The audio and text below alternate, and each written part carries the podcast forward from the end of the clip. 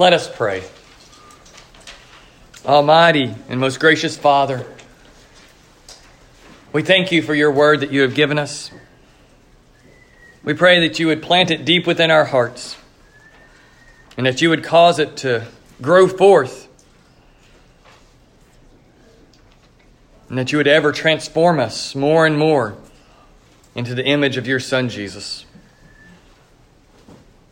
And so may your word this day cause that to happen in us. And we would always go forth from here rejoicing in the knowledge that you are at work in us because you have said so, because you have promised to do so. So grant to us the ears to hear, the eyes to see, and the hearts to receive your grace this day. All of this we ask through your Son, Jesus Christ. Amen.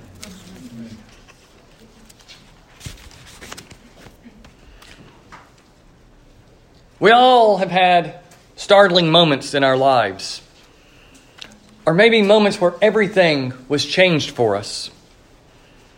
I can think of many in my own life. You might call them hinge moments. You know, like the hinge of a door where everything turns. Moments that happen in such a way that nothing afterwards is quite the same. Maybe it was your baptism. Maybe it was your confirmation. Maybe it was your first outward profession of faith. Or maybe it was returning to your faith after a time of abandonment. Maybe it was graduation from college or from high school. Maybe it was your wedding day when you said, I do. Or the birth of your children. Any and all of these moments are hinges in our lives where everything changes. Everything that follows after any of those moments has a different flavor to it, a different sense to it. Nothing is the same after that. Everything has changed. You know that you can't go back anymore. You can't go back to where you once were because to do so would drain that moment of everything. It would drain it of its true import for you. Because it's a moment that can't be undone, truly.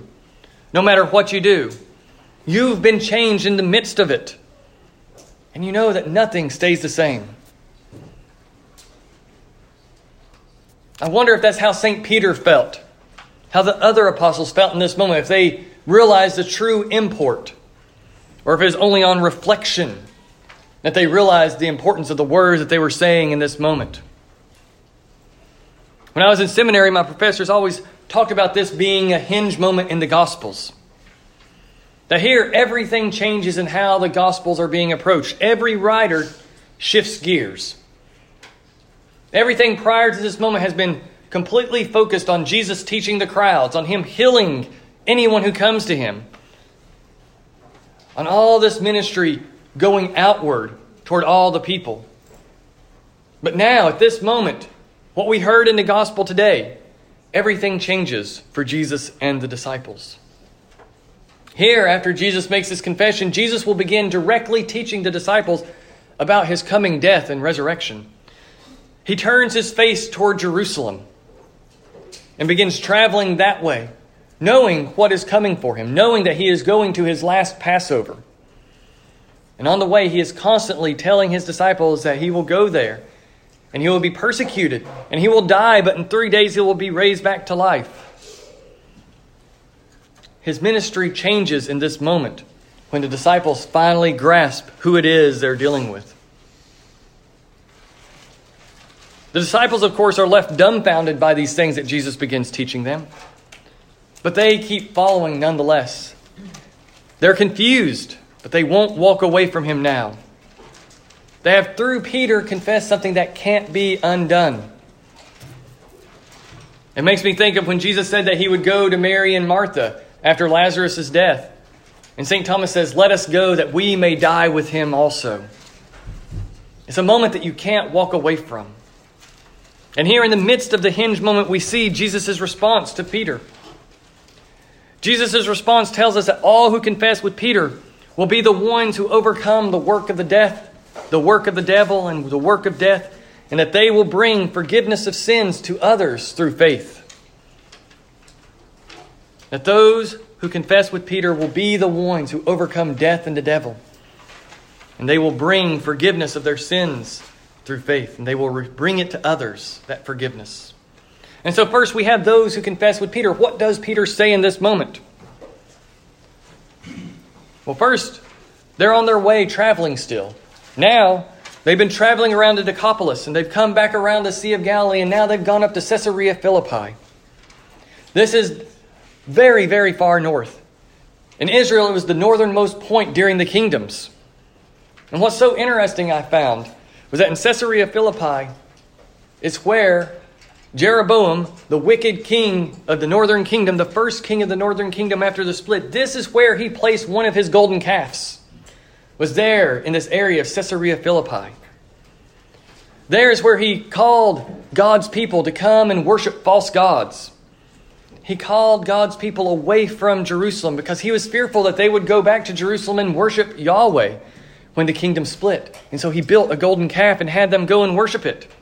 So I find it interesting that here at this moment, Jesus is walking around in this region and he looks at his disciples and says, Who do people say that the Son of Man is? I love how Jesus shapes this question. He doesn't say, Who do people say that I am? But he, he does it very obliquely, like he does so often. He talks about himself in the third person, saying, Who do people say that the Son of Man is? And his disciples answer, Some say John, others say Elijah, others Jeremiah, or one of the prophets. I found it interesting that none of these individuals that are named were kings or warriors for God. So often the Son of Man and Messiah are wrapped up with that idea of kingship. But here, the disciples are speaking of people who are thinking of him as the great prophet that was to come. For after all, the Son of Man and the Messiah had many, many pictures in the Old Testament. Sometimes he is pictured as the king. He is considered the son of David the one who will take up David's throne and sit upon it for eternity. That is one picture of the Messiah. But then there's also the picture of the Messiah in the book of Isaiah, in the last half of it, who is the suffering servant, who suffers for the sins of God's people, who takes those sins upon himself and dies for them. But then there's also a picture of the Messiah being the great prophet who will arise in a way like Moses.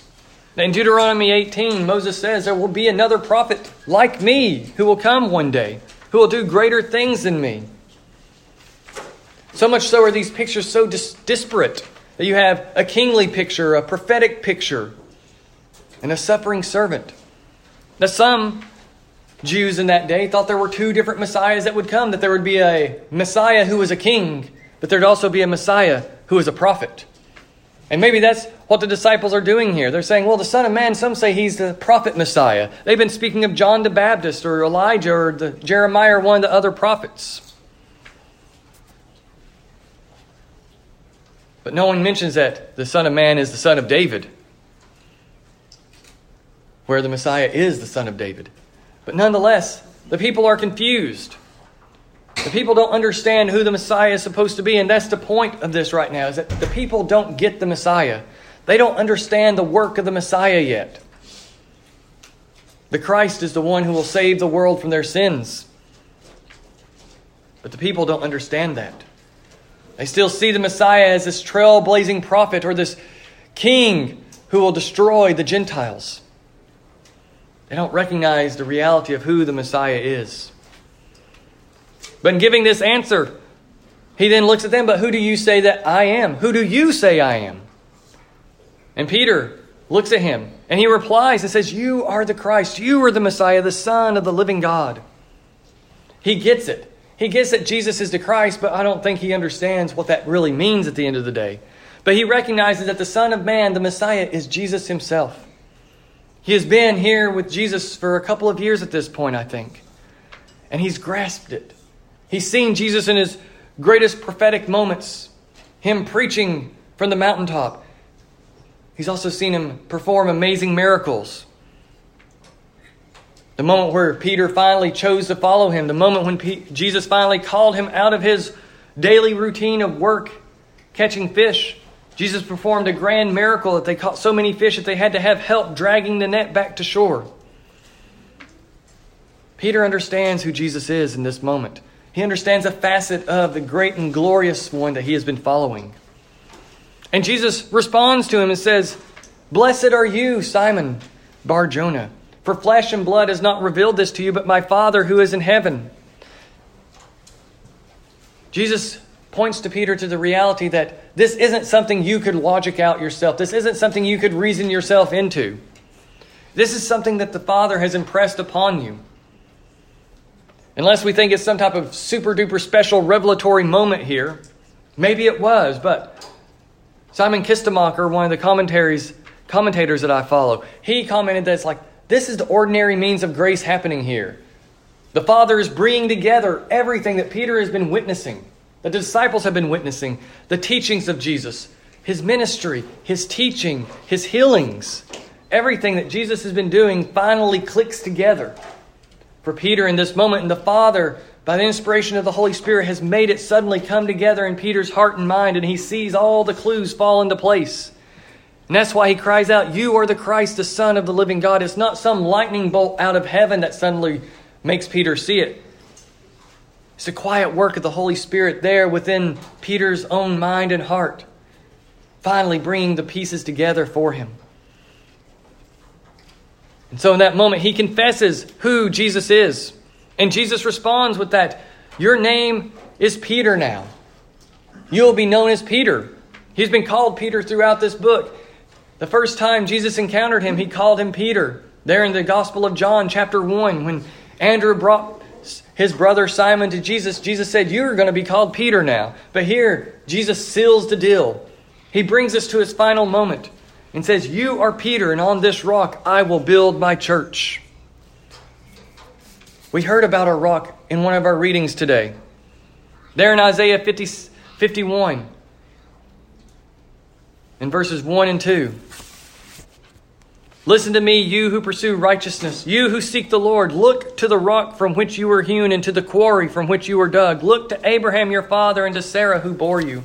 For he was but one when I called him, that I might bless him and multiply him. Here, Peter becomes the rock of a new people. Just as Abraham was the rock of Israel, he was the one from whom all of Israel sprang forth because of his faith in Yahweh's promises. He became a rock because he was who God chose to make the father of many nations, to make the father who would bring blessings upon this world through his offspring. But it's not merely because he's the physical father of Isaac, the physical father of Jacob and the patriarchs, but it's because he has faith. He trusts in this God who is at work to bring about these promises. And likewise, Peter here becomes a rock there alongside the other disciples to be the one upon whom God is going to build his church through their faithfulness, through their witness, through all that they will go forward and do. And after this moment, in confessing that Jesus is the Christ, the Son of the living God. You are the rock, and I will build my church. But Jesus goes on to say many other things about what he's going to do. Not only is it that Peter is the rock because of his faith in God's promises, but the church that he is going to build will overcome the work of the devil. It will overcome the work of death itself. And so we have those who confess alongside Peter who overcome the work of death and the devil. Jesus continues there in verse 18. He says, I will build my church, and the gates of hell shall not prevail against it. And so you have Peter in his confession becoming the rock. And then he's going to build his church out of their faithful witness, out of his faithful witness. The church will be built. And this church will not be prevailed upon by the gates of hell. The work of the death, the work of death and the devil are going to be undone. One of the things I've been thinking about this week is this reference to the gates of hell. There in the Greek, the word behind that word hell is the word Hades. And if you go back into the Greek translation of the Old Testament, Hades is always used for the word Sheol, which is the Hebrew word for death.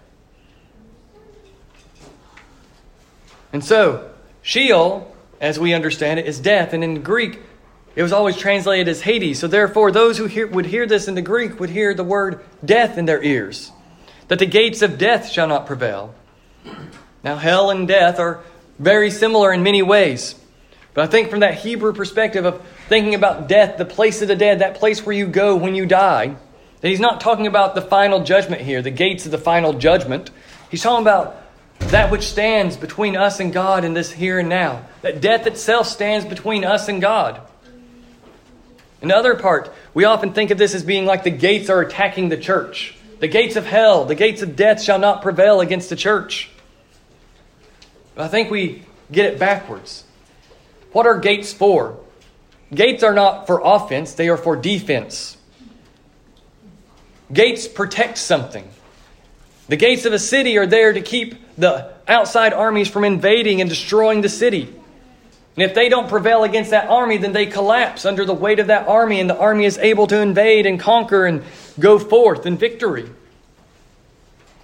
And I think that's a better picture that we should put into our minds that when it says, The gates of hell shall not prevail, the gates of death shall not prevail against the church, that is, the church is assaulting death itself.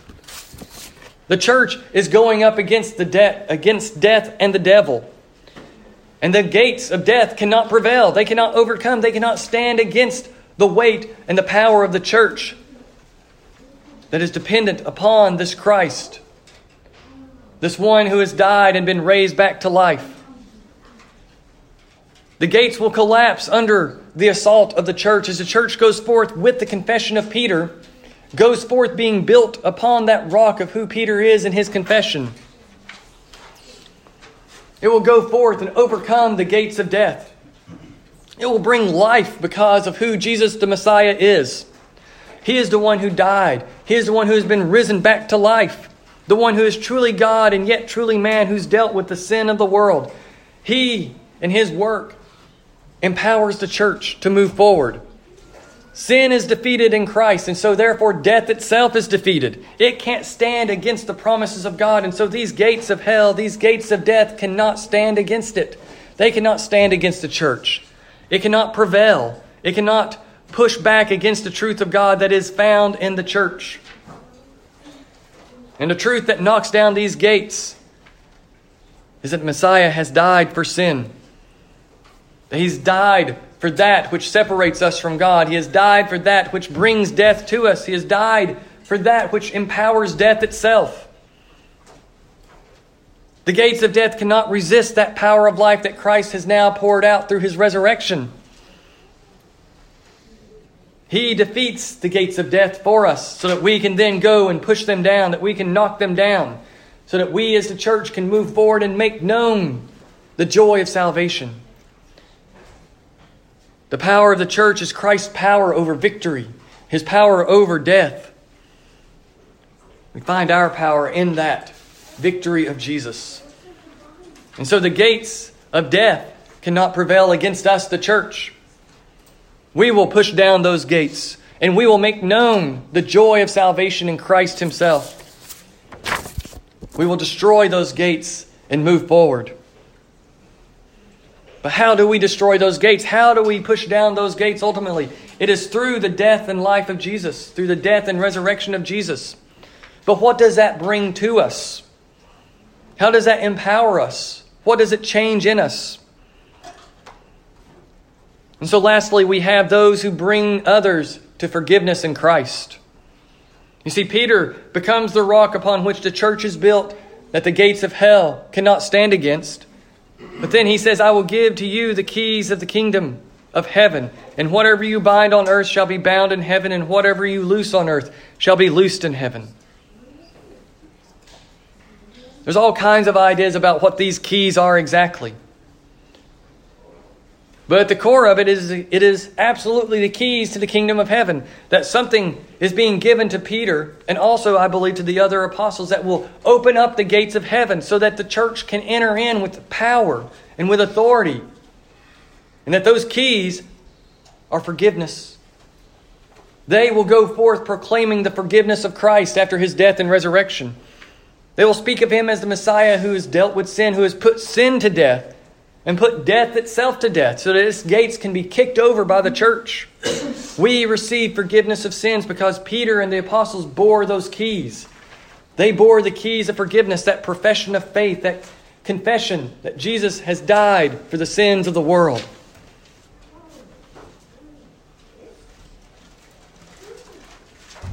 And this goes over to John chapter 20 on the night of Jesus' resurrection, after he had been raised from the dead, he meets his disciples and he breathes on them and says that I give you the authority to forgive sins. Whosever sins you forgive, they shall be forgiven. And whoever sins you retain, they shall be retained. That is the key, that ability to proclaim that forgiveness to those who repent, to those who need to hear that God is for them. We so often hear that Christ died for the sins of the world in our liturgy, and guess what? That means that He died for your sins too. That your sins, regardless of what that sin is, regardless of how you have broken the Ten Commandments, regardless of how you have ignored God's law, that is forgiven in Jesus Christ. He takes that sin upon himself at the cross and has already taken it upon himself that you can hear that you are forgiven, that you can be brought to faith through that word of forgiveness. That you can be brought to repentance, that you can be brought to a turning point, just as Peter is at a hinge moment right here. And the Gospels are at a hinge right here. The disciples are at a hinge in this confession that Jesus is the Messiah, the Son of the living God.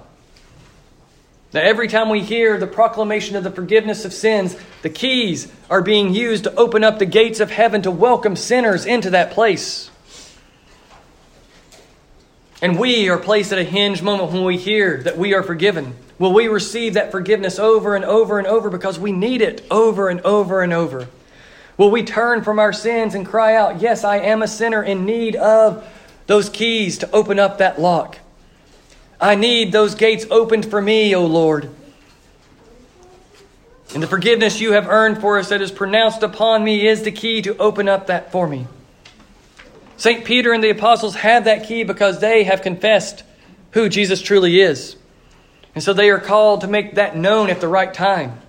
You see, Jesus here at the very end of this gospel, he says, Then he strictly charged the disciples to tell no one here in verse 20.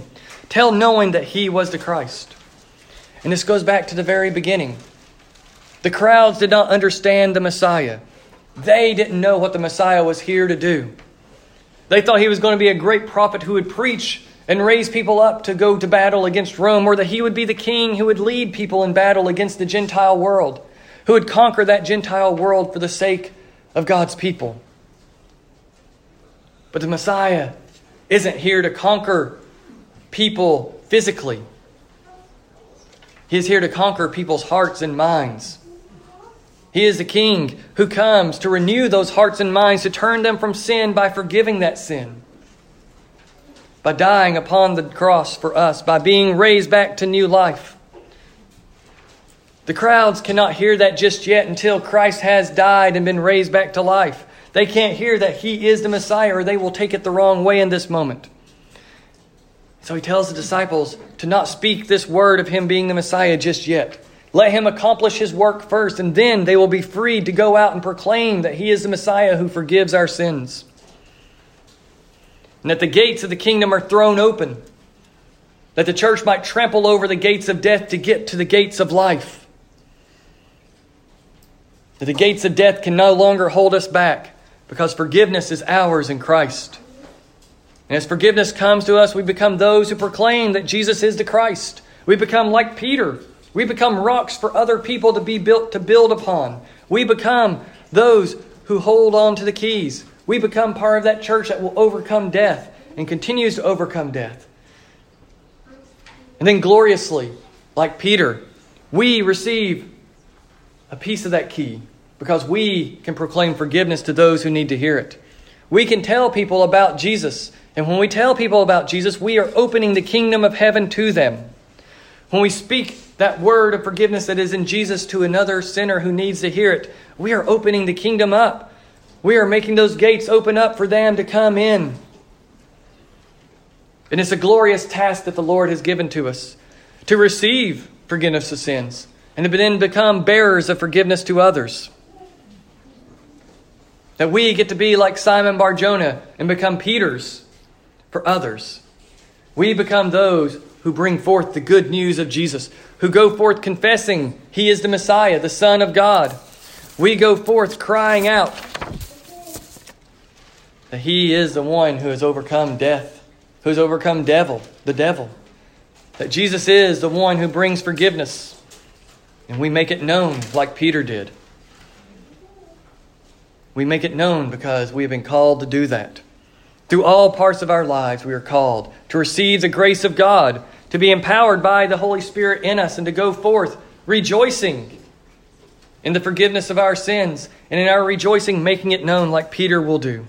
And so we become those who will confess with Peter who Jesus is. We will become those who overcome death and the devil by being part of the church and kicking down those gates for the sake of others. And we bring others through those gates by proclaiming that word of forgiveness to them, that the gates of heaven would be flung open for them and for us to all enter.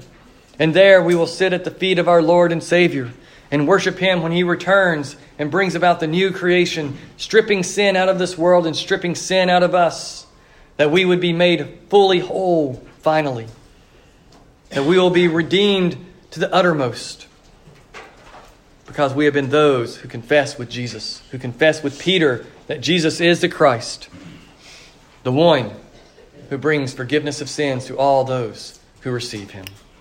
In the name of the Father, and the Son, and the Holy Spirit. Amen.